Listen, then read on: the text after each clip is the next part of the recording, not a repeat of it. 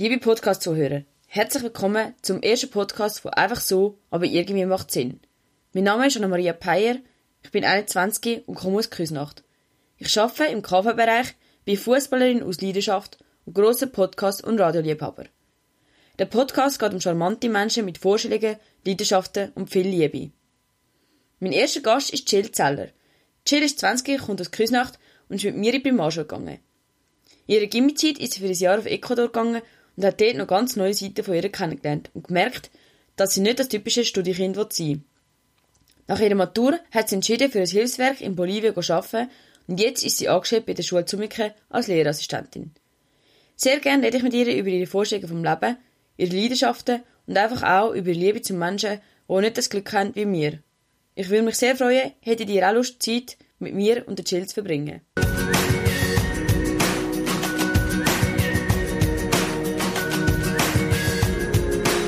Hallo Jill, schön bist du da. Schön bist du mein erster Podcast-Gast. Ähm, meine erste Frage ist eigentlich auch der Titel vom Podcast. Was ist für dich der Sinn vom Leben? Der Sinn vom Leben, sehr schöne Frage. Ja, ich habe mich natürlich extrem viel gefragt, was für mich der Sinn vom Leben ist. Und als kleines Kind bist du so, ja, gibt es ganz viele verschiedene Sinn vom Leben. Es kann ein kleines Schneckli, das du gerade siehst, kann der Sinn vom Leben sein. Es kann irgendwie, wenn du am Morgen aufstehst und die Sonne in dein Zimmer scheint, kann das sein, dass du einfach dann wie das mega gern lebst und das ist dann der Sinn vom Leben. Oder so. Es sind dann ganz die kleinen Sachen und ganz viele verschiedene. So habe ich das auf jeden Fall persönlich erlebt. Und dann in der Pubertät habe ich mir dann so angefangen, grosse Gedanken machen, nein, das kann ja nicht sein, dass es so kleine Momente der Sinn vom Leben sind. Und habe mir angefangen, grosse Fragen zu stellen, wie zum Beispiel, was ist er dann wirklich, was ist er in echt, was lösen wir überhaupt auf dieser Welt aus? Und ist dann hat er sich entwickelt, in zum Beispiel etwas für die Gesellschaft machen, etwas Grosses zu erreichen, irgendwie etwas Gutes tun für viele Menschen oder so. Also der Sinn für mich ist dann so groß geworden, dass er irgendwie dann doch keinen Sinn mehr gemacht hat, kann man mhm. sogar so sagen. Mhm. Und mittlerweile bin ich an einem Punkt, wo ich muss sagen, gehe ich wieder zum kindlichen Sinn zurück, mhm.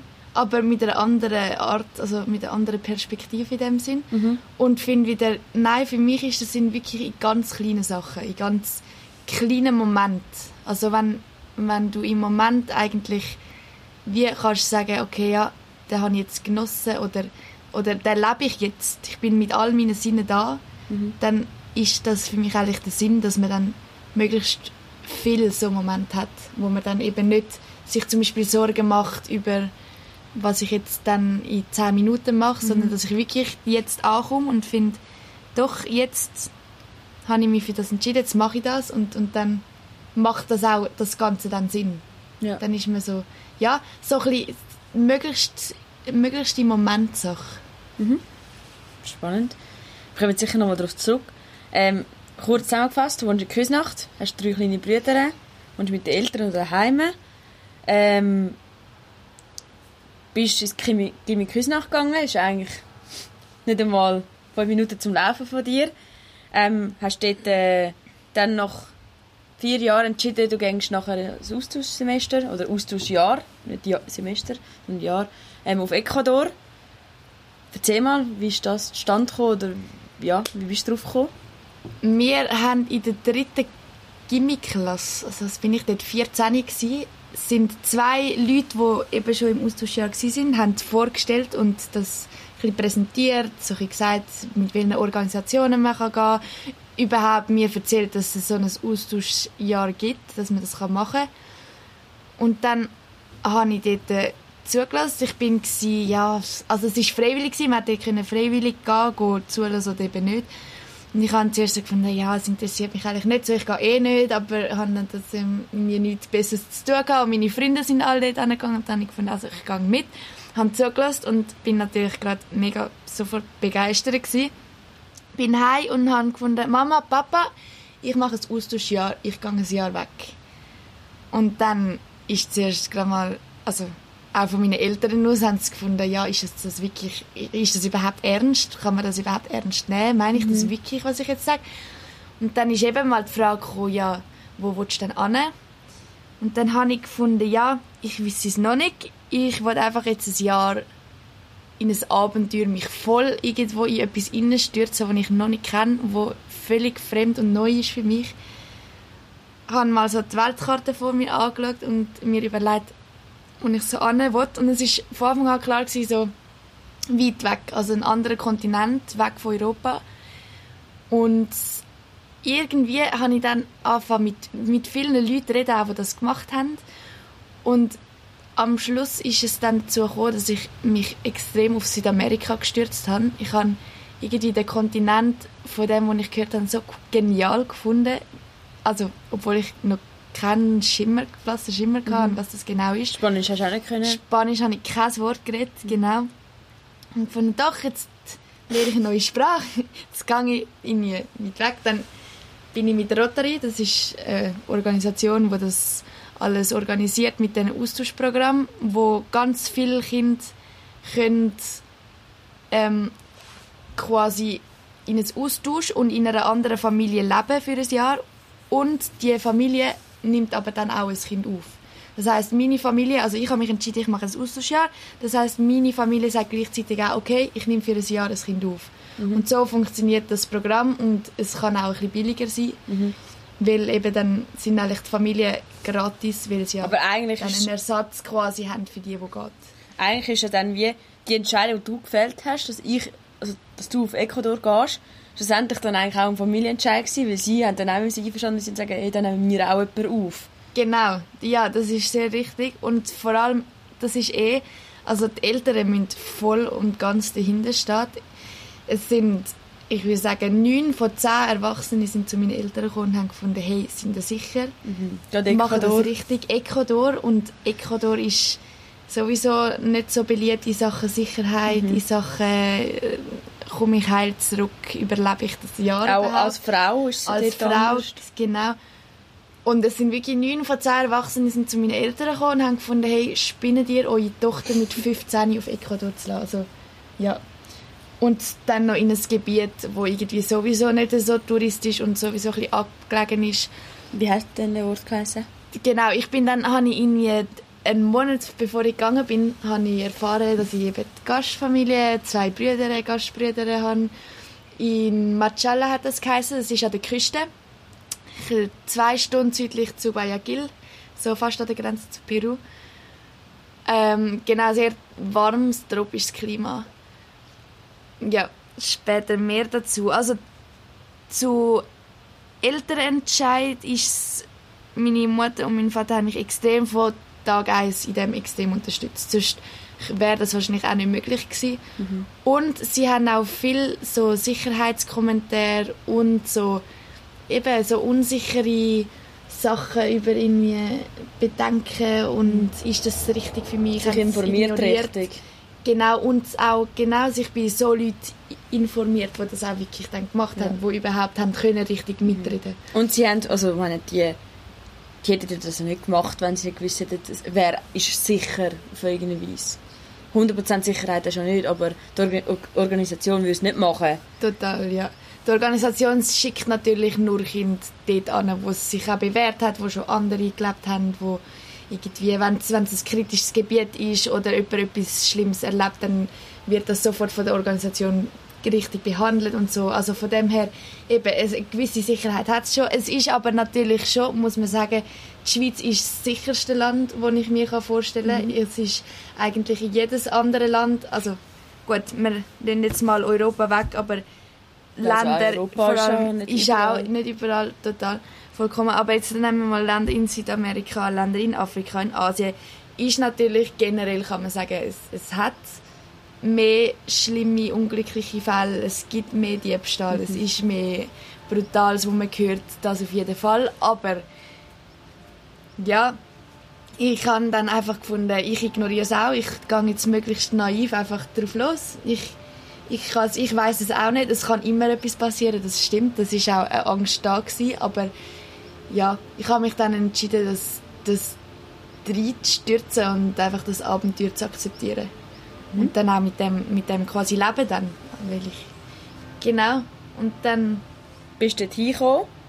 Bin ich, habe ich noch kurz einen Spanischkurs gemacht, aber Ja. also man kann sich vorstellen, ein Spanischkurs Was ist das für B, B1, oder was ist das für ein Niveau? A2, A1? Ganz, also wirklich ganz ein miserables Niveau. ich bin etwa dreimal zwei Stunden gegangen oder so, vielleicht vier, fünfmal zwei Stunden gegangen. Also ich kann, Hast nicht vorstellen, ich hatte zu wenig Zeit gehabt und auch noch mit der Schule, meinen Hobbys, meinen Freunden nebendran ist es wie auch nicht drin gelegen, weil es ist ja neben der Schule gewesen. Ich habe das musische Profil und keine Sprache dazu gelernt im Gymi. Also ja, außer natürlich Grundsprache. Und dann bin ich angekommen und die Familie etwa einen Kopf kleiner als ich. Die Kinder sowieso ganz viele Kinder, aber auch also die Männer wirklich deutlich einen Kopf kleiner als ich. Gut, ich bin 1,70 groß, also eher Ja, eine aber- grosse ja, ja. Frau, aber jetzt nicht auffallend groß, aber dort bin ich wirklich so mal 30 gewesen, umarmen mich und machen wirklich auf Spanisch, labern mich voll und ich verstehe natürlich kein Wort. Ich kann gerade mal mich vorstellen, ich kann sagen, dass ich drei Brüder habe, aus der Schweiz bin, so ein bisschen 15 bin. Das habe ich schon geübt und es ist mir ja auch wichtig, gewesen, die Sprache zu lernen. Aber natürlich nie auf dem Niveau, dass ich es so, ich habe kein einziges Wort verstanden. Und ich habe mich dann aber trotzdem müssen irgendwie durchzwängen, weil die Familie, das habe ich dann relativ schnell herausgefunden, hat kein Wort Englisch verstanden. Und zwar wirklich null. Die haben kein Wort geredet und kein Wort verstanden. Ich bin also in eine Grossfamilie gekommen. Mit, ich, meine Gastmutter hat zehn Geschwister gehabt. Das heisst, ich habe etwa, ich, ich habe es gar nicht richtig gezählt, aber Also das war ein grosses Haus, gewesen, wo alle drin gewohnt haben, also auch Genau. ihre Geschwister noch. Also man muss sich so vorstellen, es hat ein, ein grosses Haus gehabt, dort hat die Großmutter drin gelebt. So eine ganz, ganz kleine, so eine, eine Macherin wo die ganze Zeit in Bewegung war, auch das Kind zusammen gesch- geschimpft hat und ich nie gefunden, das geht gar nicht und so. Und, ähm, aber eine richtig herzliche, liebe Frau. Und dort sind dann quasi alle haben sich immer dort in diesem Haus versammelt. Sie haben schon in anderen, gut, ein paar haben auch im oberen Stock, ein paar links und rechts Häuser Ja. nebendran. Also es sind schon alle sehr nah beieinander haben gelebt. Aber sie haben sich quasi immer zum Mittag zum Beispiel oder einfach mal an einem Nachmittag sind dort. Also wenn man in das Haus hineingelaufen ist, hat es mindestens 10, 20 Leute gehabt, die dort waren. Und eben durch das hatte ich extrem viele Gastcousins, gehabt, habe ich mega viele Tanten, Onkel. Ich, ich kann gar nicht mal alle aufzählen, es sind so viele gewesen.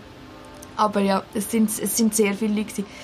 Und ich bin, ich bin reingesessen und habe und habe mich gefühlt wie im Film. Also ich habe einfach denen zugelassen, zugeschaut, möglichst probiert, irgendwie so einzelne Bruchstücke zu verstehen. Die Leute sind extrem herzlich gewesen. Die Leute haben mich so schön aufgenommen und sind, alle haben sich vorgestellt, sind zu mir gekommen, haben mit mir so gut wie es gegangen ist angefangen reden. Ich habe dann auch irgendwie ein paar Brocken rausgelabert.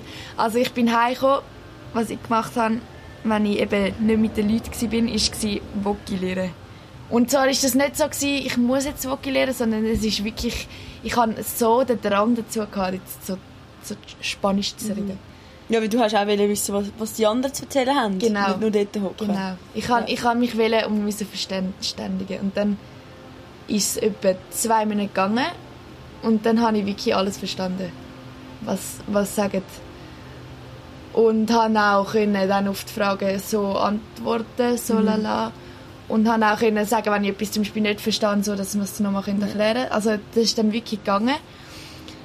Aber gell, dann ist am Anfang habe ich müssen mit, mit Hand und Füßen zeigen, was ich jetzt essen will Ja. und wenn ich ins Bett und irgendwie ist- nicht gewusst, wie mir jetzt sagt, ah, was soll ich jetzt anlegen, dann habe ich, dann, dann habe ich irgendwie müssen ja, nein, das ist also sehr, sehr eine interessante Erfahrung gewesen. Und dann bist du dort noch in die Schule. Genau, dann ist es etwa drei Wochen gegangen und dann hat die Gastmutter gesagt, so, wir brauchen eine Uniform für dich. Yes. bin ich gut, Uniforme, oder? Habe ich verstanden. bin mit ihr die Uniforme geholt. Und dann kommt so eine, so eine grüne Uniform mit so ganz striktem Namensschild links und es steht so Collegio Militär steht auf der rechten Seite und dann bin ich im Militär. Ähm, Lässig. ja, weil Militär, das komme ich, ja, ich ich nie bekannt vor. Ja, das heisst wahrscheinlich schon Militär. Und dann, und dann ist noch das Hütchen dazugekommen und dann ist noch so eine, so eine geile Krawattenmäßiges Dings ist dazugekommen und dann eben der Rock und dann die Schuhe schwarz, schön poliert mit so weißen Strümpfen. habe ich gedacht, okay, ja, spannend, gehen wir mal mit. Und dann auch bin ich, Punkt 5 habe ich aufstehen, habe eine rechte Portion Reis bekommen zum Morgen, Jesus. haben gefunden, du brauchst keine Energie, oder? Es gibt erst zum Mittag um 2 Uhr am Nachmittag. und dann habe ich mich am 5 Uhr am Morgen ich den Reis runterzwängen. Und dann bin ich, bin ich gegangen und an einen Platz gekommen mit 2000 Schülern um einen Platz und zwar in quadratischen, so in Musterformen, also in Reihen und Linien geordnet. Also, wenn so, wie, von- wie man sich vorstellt in, ähm, in äh, Nordkorea. Genau, genau. Wenn man von oben so Vogelperspektive schauen würde, dann wäre es so ein kariertes Muster. Oder? Und zwar 2000 Leute und in der Mitte steht ein einziger Mann, natürlich der kleinste, mit der grössten mit dem grössten Maul, mit dem, der, der es natürlich sagen hat, steht dort mit einer düsteren Miene, also düsterer würde es nicht gehen, und schreit irgendwie Befehl und sagt, jetzt müssen wir alle die Beine auseinander. Und dann macht alle, macht jeder einzelne Schüler macht das Bein auseinander. Zack, und es Ja. Und dann ist er Colegio Militar und dann rufen alle Ecuador. So, wirklich. Und dann so die Nationalhymne. Und das geht dann eine halbe Stunde. Yes. Also, Aber es war nicht jeden Morgen so. Gewesen. jeden Morgen. Jeden Morgen? Jeden Morgen ist es so gewesen. Und dann am halb acht ist dann in die Schulklasse, in den Unterricht und dann hat der Unterricht angefangen. Ja, Spannend. sehr. Also das ist Sind, sind die Ecuadora Ecuadorianer? Ecuadorianer, ja. Sagt man so, gell? Ja. Äh, Sind die sonst auch so, so stolz auf ihr Land? Extrem. Also ich kann dann wirklich, ich kann sie leider jetzt nicht mehr vorsingen, weil ich sie nicht mehr so präsent habe. Aber ich kann also die Nationalhymne schon nach, nach einem Monat auswendig können. Die kommt jeden Morgen Punkt 6, sie wird die laut auftreten im Radio, dann kommt sie nochmal und die ist, die ist auch also extrem wichtig. Nicht wie in der Schweiz, wo die Genau. Hälfte Hymne nicht Genau. kann. Ja. Ja.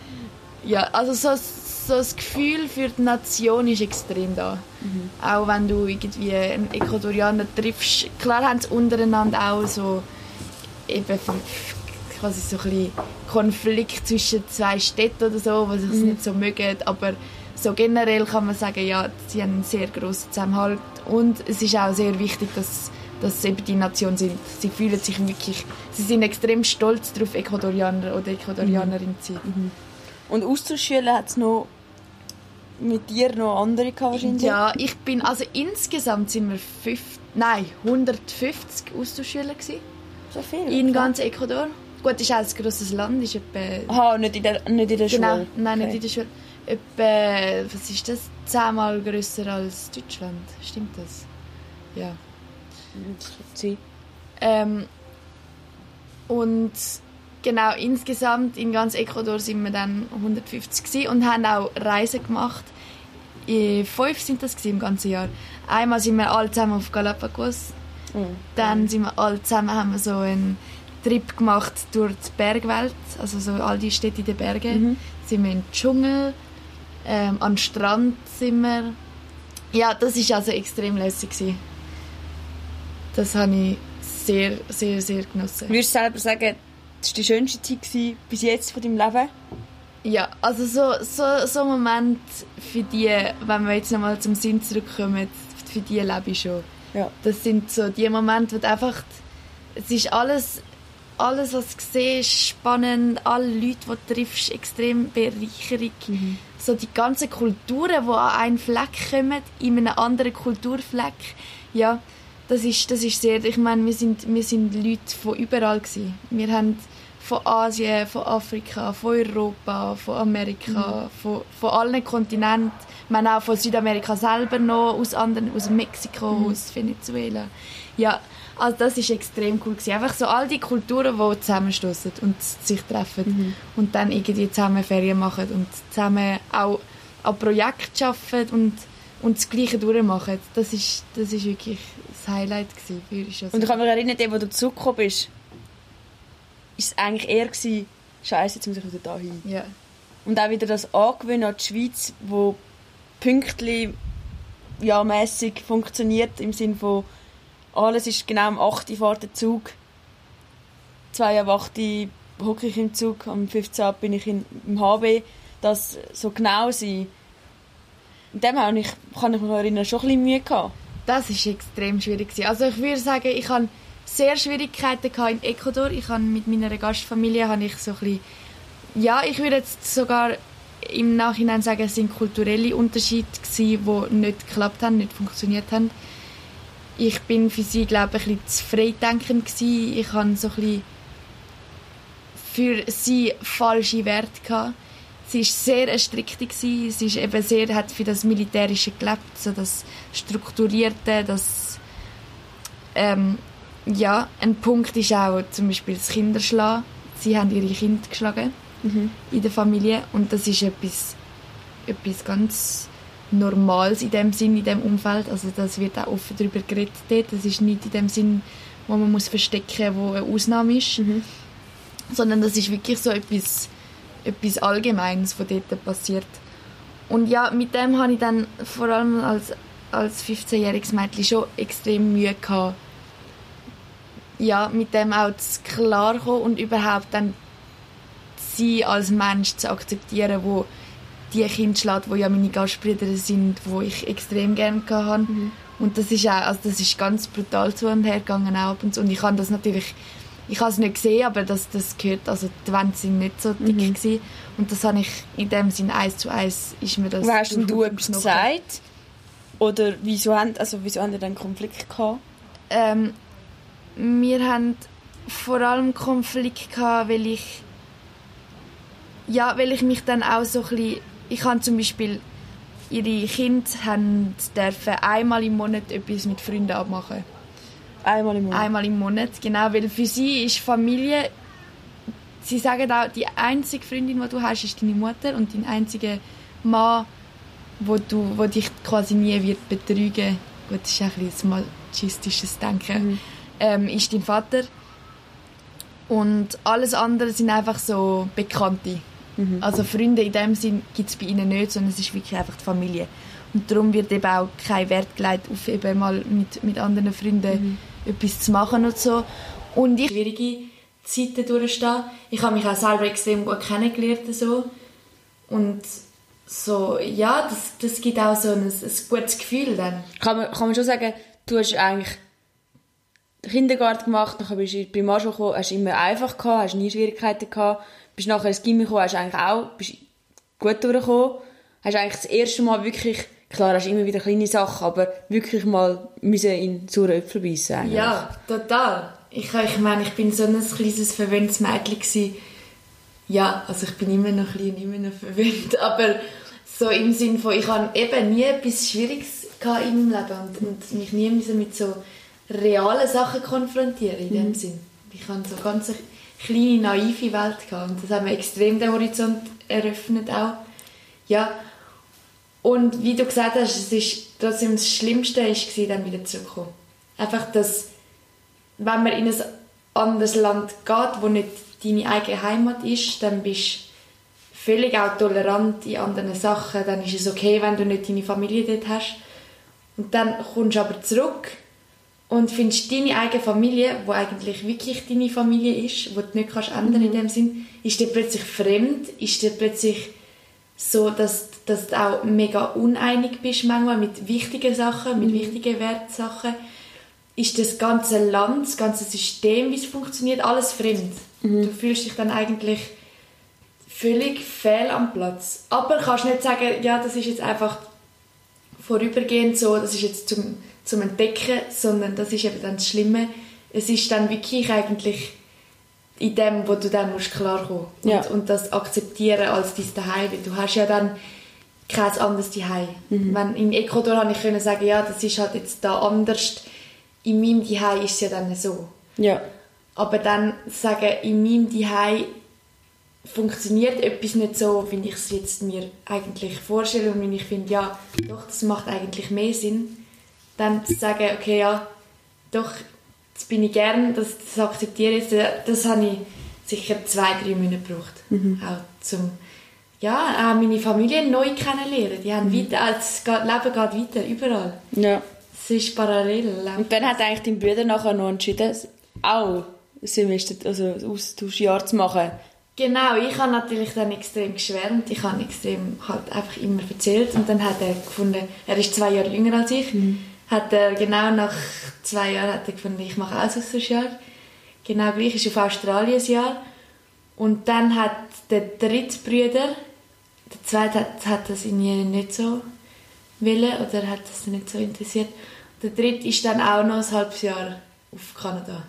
Also das hat dann so die ganze Familie ein bisschen angesteckt. Der Per? Der Melvin. Der Melvin. Der Melvin ist dann ein halbes Jahr auf Kanada. Ja, es hat dann die ganze Familie so ein bisschen angesteckt. Und Ja. auch, auch Cousinen und Cousins und eigentlich auch Leute, die ich erzähle. Mhm. Ja, also ich, ich kann es wärmstens empfehlen. Ja. Ich finde es ein extremes Abenteuer auf eine Art, aber auch eine extrem coole und wichtige Erfahrung. Und natürlich einfach eine einmalige Möglichkeit, in so einem Alter dürfen eine Kultur zu erleben und eine andere Art und Seite von der Welt kennenlernen. Und dann bist du zurückgekommen, hast wieder im Gimmi angefangen, hast noch zwei Jahre dann vor dir gehabt. Genau. Und dann ist die die Frage gekommen, was mache ich jetzt? Genau. Und Und dann bist du auf Bolivien, hast bei einem Sozialprojekt ähm, Semba am Stadtrand von Sucre gearbeitet.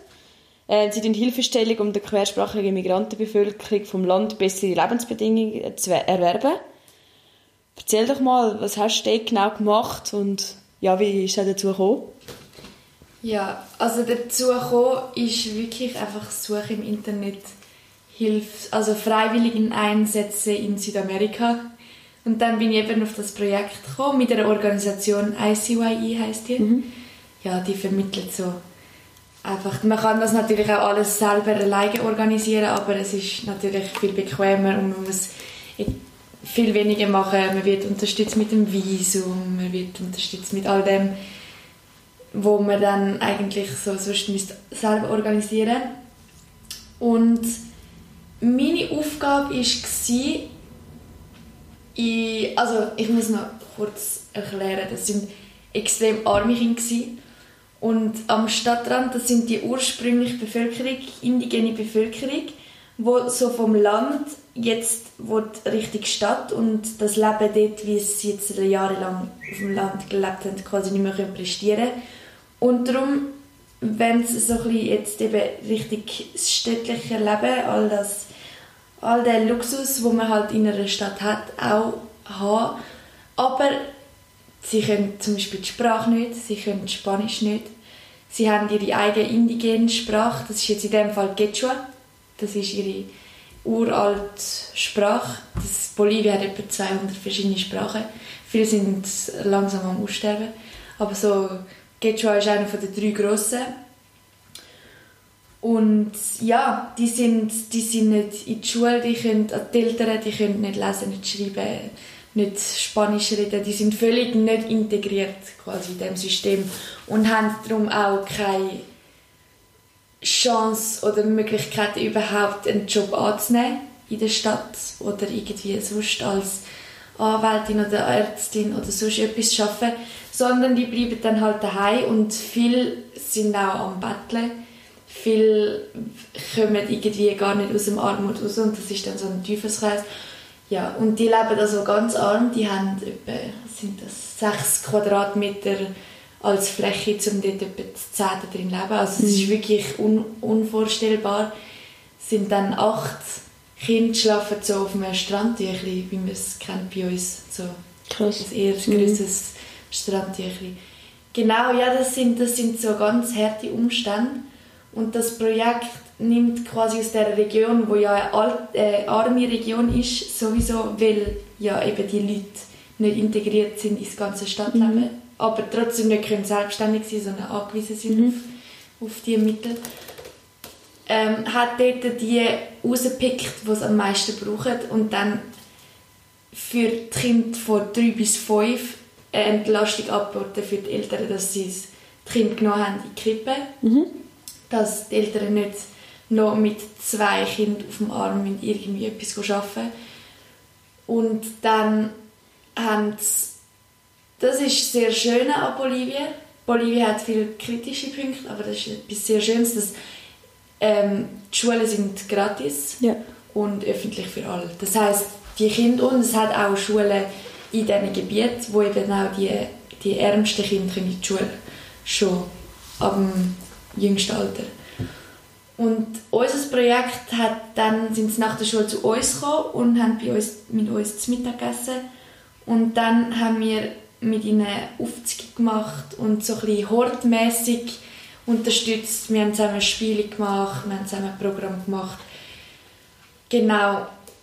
Und meine Aufgabe war, eben am, am Morgen kann ich, wenn die Größeren in der Schule waren, habe ich einfach den ganz Kleinen geschaut, den 3- bis 5-Jährigen.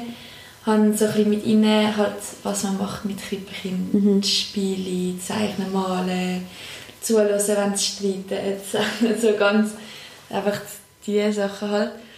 Und wie hast du mit ihnen geredet? Spanisch. Okay. Genau, ja, die Kinder, die reden Spanisch untereinander, reden Spanisch, sogar fangen sie an, Spanisch zurückzureden, wenn die Mutter auf die indigene Sprache redet. Also die indigene Sprache dort ist, ähm, ich behaupte jetzt mal, in zwei Generationen wird die nicht mehr so präsent sein, mhm. werden vielleicht noch die wenigsten die Sprache noch reden. Aber ja, das stimmt, es kommen Krippenkinder sind zu uns gekommen, die halt gerade erst gekommen sind mhm. und von dem her die Sprache nicht kennen und die verstehen dann halt am Anfang gar nicht und können auch nicht reden. Aber die Krippenleiterin, also ich habe, ja, meine Aufgabe war, die Krippenleiterin zu unterstützen und das war eine Indigene. Das schaut als Projektleiter sehr viel Wert darauf, dass man eben die Indigenen nimmt, weil die halt die Kultur kennen und auch überhaupt Arbeitsplätze schafft und so, dass die, dass die einen richtigen Job haben.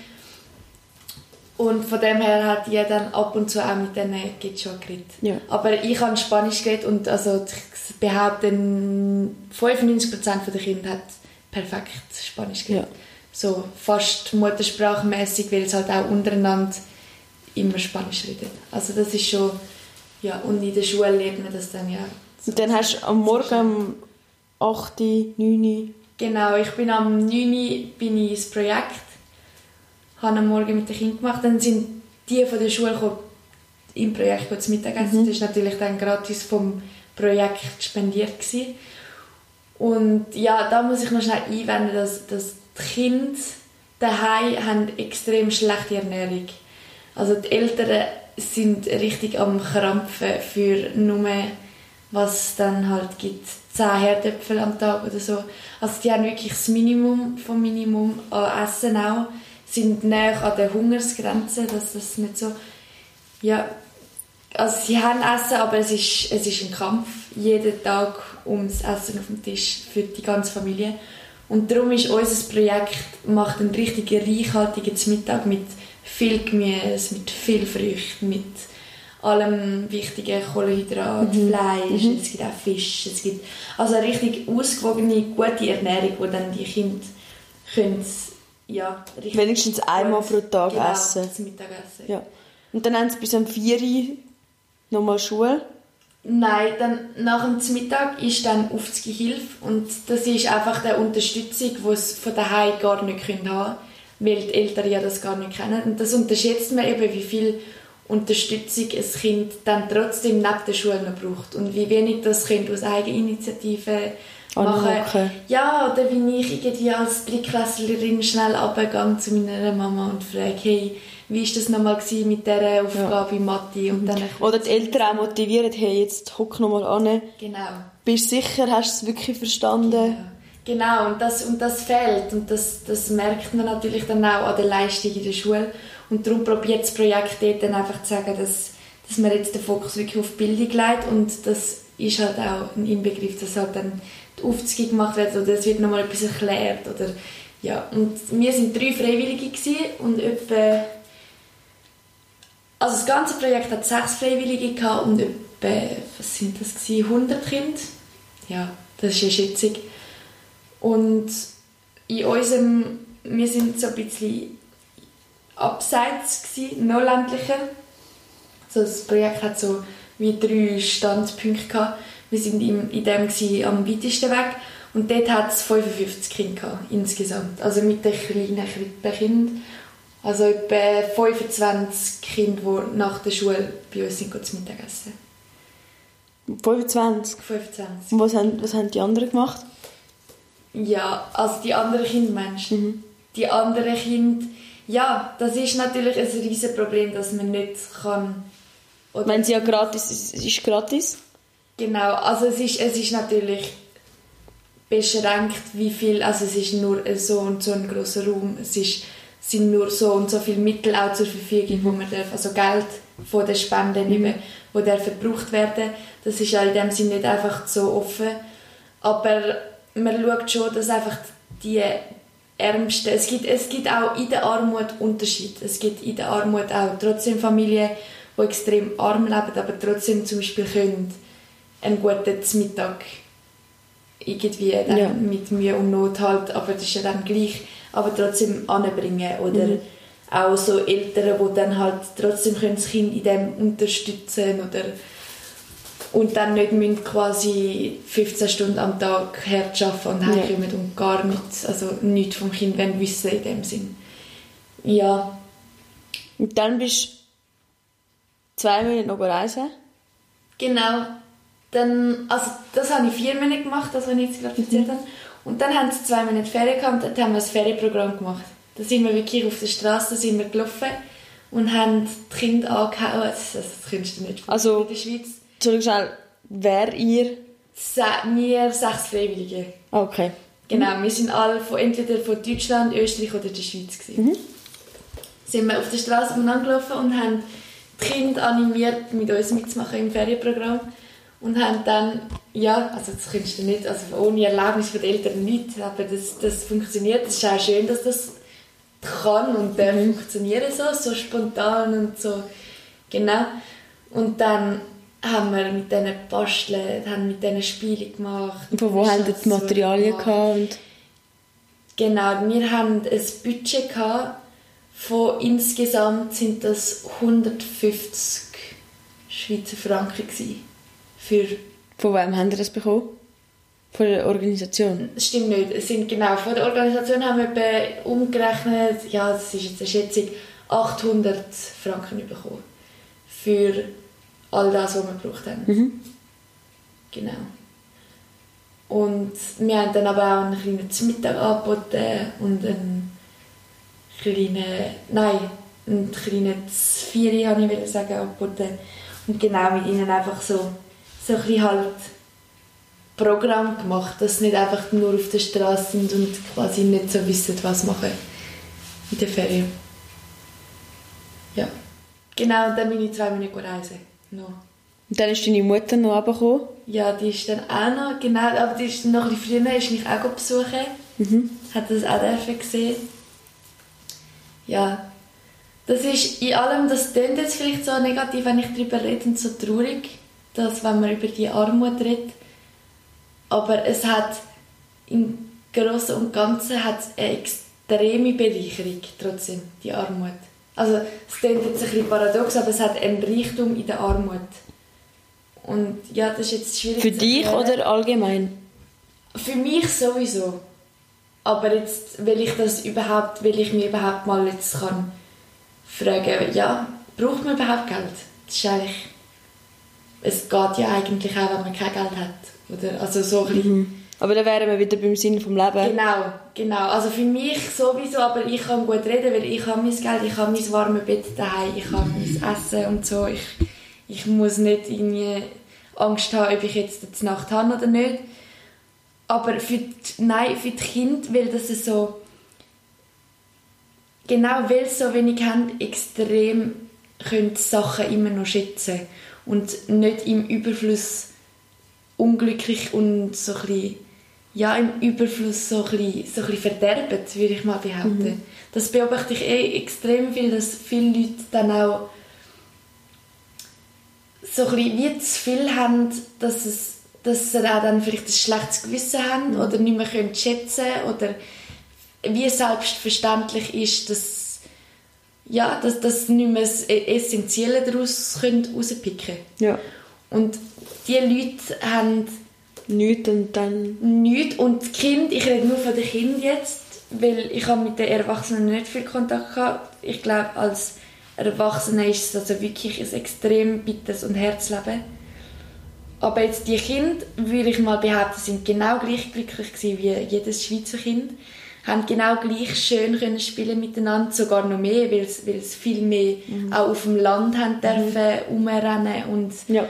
und haben Da weniger Erwartungen Genau, genau, aber nicht, nicht so einen, einen festen Konkurrenzkampf und nicht so einen Druck und nicht so ins System hineingezwängt werden. Extreme Gemeinschaft. Die Gemeinschaft dort ist enorm wichtig und so ein Alleinsein kennen die nicht. Die sind, es fühlt sich in dem Sinne niemand allein, weil es sind alle, es leben halt auch alle mega dicht aufeinander und es sind alle in der gleichen Lage. Das heißt, sie müssen sich gegenseitig, sind angewiesen darauf, beim Nachbarn schnell Eier zu holen oder dort schnell go reden. Und ja, es gibt, es gibt in dem Sinn nicht jemanden, der findet, ja, ich, ich bin jetzt vereinsamt Ja. in dem Sinn. Also die Gesellschaft ist extrem schön, stark zusammengeprägt. Ja, und eben die Kinder, die Kinder haben eben so, wie ich schon gefunden habe am Anfang, ihr Sinn ist, ist ganz klein. Der, der ist irgendwie bei Schäfli anschauen auf der Weide oder sonst irgendwie so ganz, ganz etwas Kleines. Es muss gar nicht gross gesucht werden. Die Welt ist vielleicht noch mehr in der Realität Genau, als bei uns. Total, total. Die sind wirklich beim, wie es eigentlich aufgebaut wäre, wenn man, wenn man wieder zum Ursprünglichen zurück. Mhm. Extrem, extrem, und sie haben auch extrem schöne Werte im Sinne von eben helfen, miteinander. Mhm. Total, ja. Und jetzt hast, bist du wieder zurück. Ja. Hast gefunden, du gehst als Lehrerassistentin arbeiten. Ist aber wahrscheinlich ja nicht das Endresultat, das du willst machen willst. Nein. Weißt du schon, was du willst machen Wie die Zukunft aussieht? Würdest du gerne mal runter auf Südamerika oder als anderes La äh, anderer Kontinent? Anderes Land? Ich will auf jeden Fall nochmal auf Südamerika. Ich finde Südamerika, das, was ich bis jetzt gesehen habe, das ist jetzt doch schon, darf ich jetzt doch sagen, schon, schon einiges. Kann ich sagen, die Mentalität von diesen Leuten entspricht mir so fest und das, ja, die haben es wirklich viel mehr geschafft, im Moment zu leben und so, wenn halt ein Bus wenn halt ein Bus an dir vorbeifährt und du in den Bus steigen musst, dann haltet er halt dort an, wo du gerade stehst. Und wenn du findest, ich will da raus, dann haltet er halt dort an, wo du raus musst. Und wenn halt dann schon 30 Leute im Bus sind und nur 20 Sitzplätze gibt und nochmal zwei Leute wollen einsteigen, dann wird halt zwang, also drängelt und irgendwie so zusammengemostet, dass die zwei trotzdem noch reinpassen. Also es ist wie so, ich habe das Gefühl, das macht dann auch extrem Sinn, wenn man dann auf eine andere, von einer anderen Perspektive schaut. Das, also unser System, das, das wollte ich gar nicht sagen, macht auch extrem Sinn und es funktioniert ja auch extrem gut. Ich habe auch mal fest die Schweiz loben in dem. Ja, aber dass es auch eine andere, es gibt auch andere Formen, etwas zu machen. Es sind andere, wo, wo nicht mal wertend, aber wo einfach auch schön ist. Ja. Und vor allem das dann zu kombinieren, die Schweizer Kultur mit der, ja, ich habe jetzt Ecuador und Bolivien, so ein bisschen die zwei, das so zu kombinieren und zu mischen, das ist extrem schön. Und was würdest du noch als... Ähm, jetzt sind wir wieder ein bisschen weggekommen, anstatt von berufsmässig. Genau, meine Zukunft habe ich mir leider noch nicht so vorgestellt. Gut, leider. Ja, ich lasse ein bisschen auf mich zukommen, wie ich das so mit allem glaube mache. Aber auf jeden Fall mit Menschen arbeiten. Von dem her vielleicht in die Richtung soziale Arbeit, vielleicht sogar PH. Und ich kann mir sehr, sehr gut vorstellen, dass ich dann auch etwas dann endgültig schaffe mit zum Beispiel einer Hilfsorganisation in, in Bolivien oder sonst irgendwo. Ich würde schon eher sagen Südamerika. weil ich finde, eine Sprache können, gut, ich bin auf Ecuador und habe gar nichts geredet, also mich nicht falsch verstehen, aber... Könntest du auch auf Afrikaans vielleicht? Irgendwo, ja, mhm. auf jeden Fall, aber wenn man eben schon, es, es ermöglicht sehr viel. Es ist, es ist viel einfacher, wenn man halt schon die Sprache redet. Ja, und man kann auch viel mehr in dem Sinn schon machen. Genau. Von dem her, ja, kann ich es mir sehr gut vorstellen, dass ich dann dort irgendwann mal halt auch, ja, nicht nur lebe und reinschaue, sondern vielleicht auch etwas mache. Aber das... das Aufbauen. Genau, ja, eventuell. Mhm. Aber das hat alles noch Zeit und ja.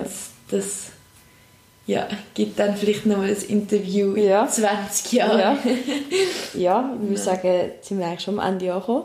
Danke vielmals, sehr spannend gewesen. Ich würde sagen, wir könnten eigentlich noch viel länger reden. Es gibt noch viele Themen. Mhm. Aber ja, ich glaube, für den Anfang ist es mal gut. Danke vielmals, dass du gekommen bist. Bitte, gern geschehen.